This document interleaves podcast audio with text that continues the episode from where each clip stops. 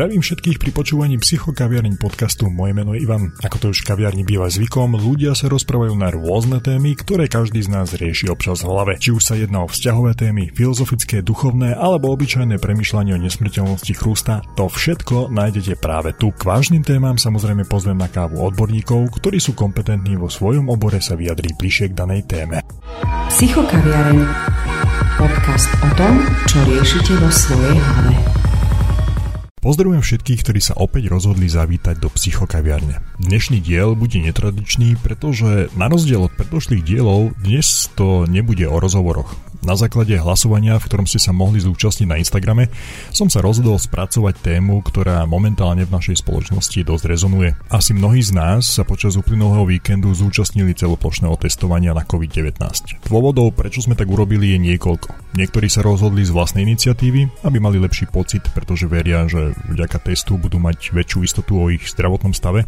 Iní, pretože k voľnému pohybu potrebujú negatívny test, ale určite sú medzi nami aj takí, ktorí sa rozhodli kvôli testu z jednoduchého dôvodu a tým je podredenie sa autorite a motiváciou je teda poslušnosť. A práve autorita a poslušnosť je téma, ktorej by som sa v dnešnom dieli rád venoval. Ako podkladový materiál som si zvolil vlastnú seminárnu prácu na tému autorita, jej typy a prejavy v skupine a rovnako knihu od Stanleyho Milgrama s názvom Poslušnosť voči autorite, ktorú som čítal nedávno a kniha opisuje experiment z roku 1960. Skôr než objasním stav a príčiny nášho napätého vzťahu, chcem vyhlásiť, že som nebol a nie som proti HZDS. A nebol som a nie som proti vláde. Nemá právo iniciovať akýmkoľvek spôsobom vyslovenie alebo nevyslovenie dôvery vláde alebo jej členom, nemá zákonodárnu iniciatívu, nemôže žiadať alebo nežiadať premiéra o demisiu. Boj za ľudské práva nás musí všetkých spájať a preto sme tu aj my, poslanci strany demokratické ľavice, a aj tu zostaneme, ak to bude potrebné, až do konania parlamentných volieb. Slovensku by veľmi prospelo, keby sa odborná expertíza začala naplno využívať aj v ďalších oblastiach, lebo iba systematický prístup založený na poznaní umožňuje príjmať kvalifikované a informované rozhodnutia o veciach, ktoré majú komplexnú povahu. Môžem ešte raz? Či nie? Can I, can I go uh, one time? Next time? Yeah? Každý z nás sa počas svojho života stretne s rôznymi druhmi autority. Niektorí z nás majú prirodzený rešpekt voči autorite, iní naopak majú tendenciu sa autoritám zoprieť. Moc patrí medzi základné sociologické pojmy a problematika moci v spoločnosti tvorí centrum záujmu sociológie. Moc totiž preniká všetkými oblastiami života spoločnosti, v každej z nich cítiť vplyv alebo prítomnosť mocenských vzťahov. Vodcovia ovplyvňujú skupinu v rozsahu, v akom členovia skupiny vnímajú a uznávajú moc autority. Vodcovská štruktúra skupiny je podľa sociálnych psychológov vzorec vodcovstva v skupine. V určitých skupinách sa vyskytujú v jednotlivej forme, v iných naopak môžu byť jednotlivci zodpovední za rôzne aspekty fungovania týmu kým jedna skupina môže mať jedného vodcu, iná môže disponovať niekoľkými. Vodcovia sa rozdeľujú podľa dvoch aspektov kým jeden je do pozície dosadený alebo menovaný a hovoríme o formálnom vodcovi, v druhom prípade sa jedná o neformálneho vodcu, ktorý je najpopulárnejšou osobou v skupine a má najväčšiu sociálnu moc. Spôsobov, ako jednotlivec sa stane vodcom, je niekoľko. Niektorí vodcovia sú menovaní, iní zvolení a rovnako sa člen skupiny môže v priebehu času vynoriť ako vodca. Nemecký sociológ Robert Michels sformuloval tzv. železný zákon oligarchie. Princíp tohto, zákona pojednáva o fakte, že pokiaľ vo väčšej skupine nie je možné, aby všetci členovia skupiny každodenne spoločne rozhodovali o spoločných záležitostiach, väčšina členov sa stáva pasívnou. V takom prípade moc prechádza do rúk vodcu. V skupinách a Prioritne v tých väčších sa vyskytujú dva typy vodcov, inštrumentálny a expresívny. Úlohou inštrumentálneho vodcu v skupine je organizovanie, zabezpečovanie úloh a dosahovanie cieľov skupiny. Expresívny vodca je zodpovedný za utváranie pohody a dobrých medziludských vzťahov v skupine. Z výskumov vyplýva, že existuje všeobecné presvedčenie vnímať osobu, ktorá rozpráva najviac ako vodcu. V súčasnosti význam komunikačného procesu a komunikácie nesporne rastie, pretože zabezpečuje nepretržitý tok informácií, je nevyhnutnou súčasťou akéhokoľvek spoločenského útvaru. Krízová komunikácia je špeciálnou formou masovej komunikácie, ktorá reaguje na vznik mimoriadnej situácie. Rovnako môže vzniknúť aj ako impuls na základe krízového signálu. Efektívne a komplexné zvládnutie krízovej situácie je podmienené dobre vypracovaným plánom komunikácie a je jednoznačne meradlom profesionálnej spôsobilosti vodcu.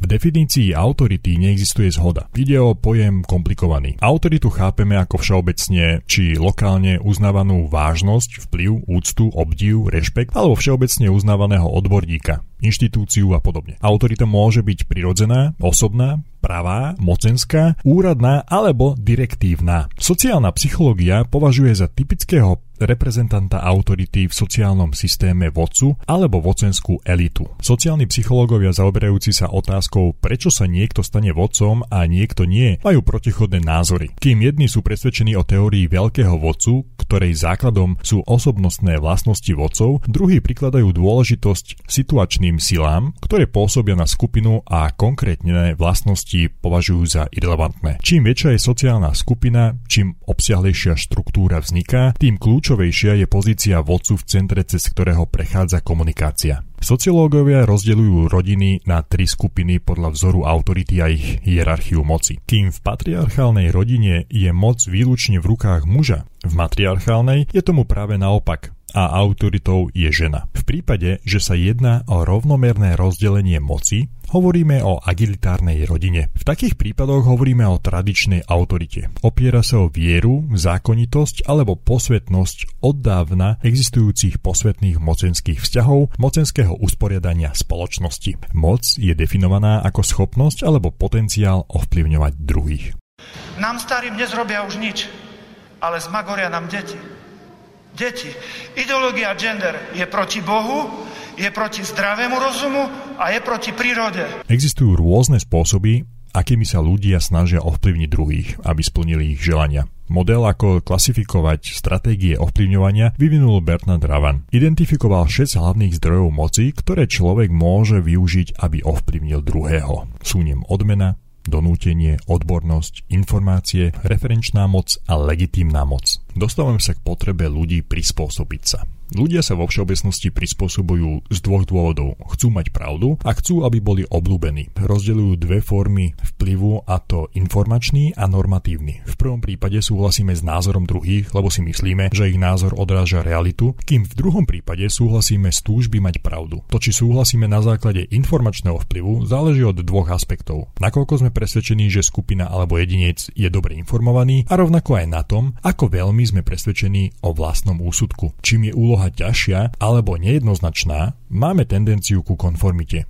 Ľudia sa mnohokrát prispôsobia zvykom, percepciám alebo názorom druhých, len aby mali zo seba lepší pocit. Požiadať druhých, aby niečo urobili, je jedným zo základných spôsobov, ako ich ovplyvniť, aby niečo urobili. Podriadenie bolo často zamieňané s konformitou. V sociálnej psychológii tento pojem vyznačuje situáciu, kedy bola znesená priama požiadavka na osobu a tá sa správa kladne k súlade k nej. Pokiaľ človek urobí kedykoľvek niečo preto, lebo mu povedali, aby to urobil, je to poslušnosť. Poslušnosť je vo väčšine prípadov vnímaná ako pozitívum, pretože vďaka nej spoločnosť môže fungovať hladko a dosahovať veľké ciele podmienené hierarchizovanou koordináciou. Kým Sokrates ospevoval dôležitosť poslušnosti voči spoločnosti, Platón bol proti poslušnosti voči nesprávnym zákonom keď premyšľame nad dlhými dejinami a temnými dejinami človeka, zistíme, že oveľa viac a oveľa odpornejších zločinov bolo spáchaných v mene poslušnosti, ako bolo kedy spáchaných v mene zbury. Aj dejiny druhej svetovej vojny sú dôkazom možného negatívneho dopadu poslušnosti. Konformita je základným aspektom sociálneho života. Rovnako však je dôležitý vplyv menšiny na väčšinu. Niekedy menšina môže zmeniť názor väčšiny, pokiaľ je rozhodná, s novými myšlienkami a má perspektívu. Jeden z prvých výskumov menšiny na väčšinu realizovali Moskovci. Podľa neho úspešnosť menšiny je založená na konzistencii, súdržnosti a rozhodnosti.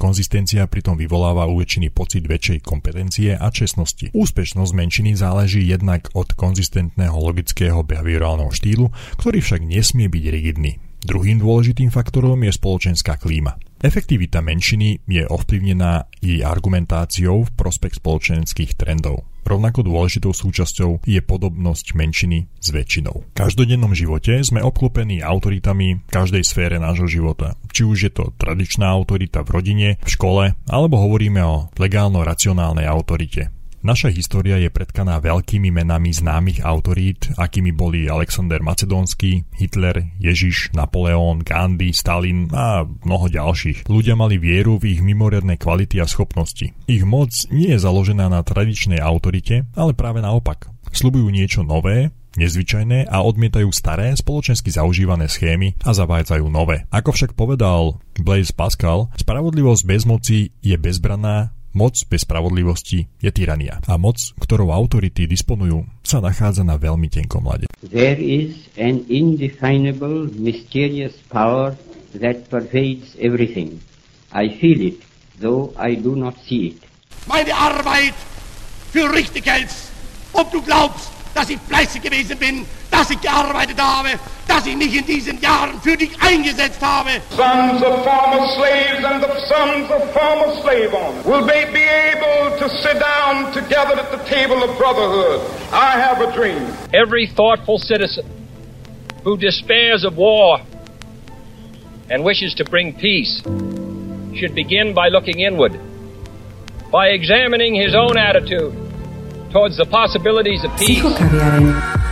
Podcast o tom, čo riešite vo svojej hlave. Ako som už bol spomenul na začiatku, tak práve k tejto téme sa viaže aj kniha od Stanleyho Milgrama Poslušnosť voči autorite, ktorú vám vrelo odporúčam, aby ste si ju prečítali. Mňa táto kniha veľmi zaujala pretože sa v nej opisuje jeden experiment z roku 1960 a oslovilo ma to hlavne kvôli tomu jednak na čo je ten experiment zameraný a jednak aj samotným spracovaním, pretože tento experiment bol v rôznych permutáciách uskutočnený. To znamená, mysleli ozaj na všetko, aby dokázali vyvrátiť akékoľvek pochybnosti kritikov. Kým oficiálna verzia znela, že chcú testovať to, aký vplyv má trest na kvalitu učenia sa alebo zapamätávania si vecí, tak v skutočnosti tento experiment bol zameraný na to, aby zistili, do akej miery je človek ochotný počúvať autoritu, aj keď sa to bije nejakým spôsobom e, s jeho presvedčením. Z toho dôvodu vyvinuli experiment, ktorý sa skladal z troch ľudí. Bola tam autorita, učiteľ a žiak. Je myslím si dôležité spomenúť, že v role žiaka bola fingovaná postava, to znamená, bol to nejaký herec, ktorý absolvoval nejaký výcvik predtým a ľudia, ktorí sa dobrovoľne mohli na tento experiment prihlásiť, tak automaticky na základe zmanipulovaného hlasovania sa dostávali do role učiteľa. Ich úlohou bolo skrz generátora šokov šokovať tých žiakov za každú nesprávnu odpoveď. Na tom generátore bola stupnica od 15 do 180 V a za každú nesprávnu odpoveď mali za úlohu zvyšovať tieto šoky stále o tých 15 V vyššie. To, že žiak nedostáva žiadne elektrické šoky v skutočnosti a samozrejme učitelia nevedeli, pretože pri začiatku tohto testovania vždy dostali nejaký taký skúšobný šok aj samotní učitelia, aby vedeli, že ako to presne funguje, to znamená tých 15 V.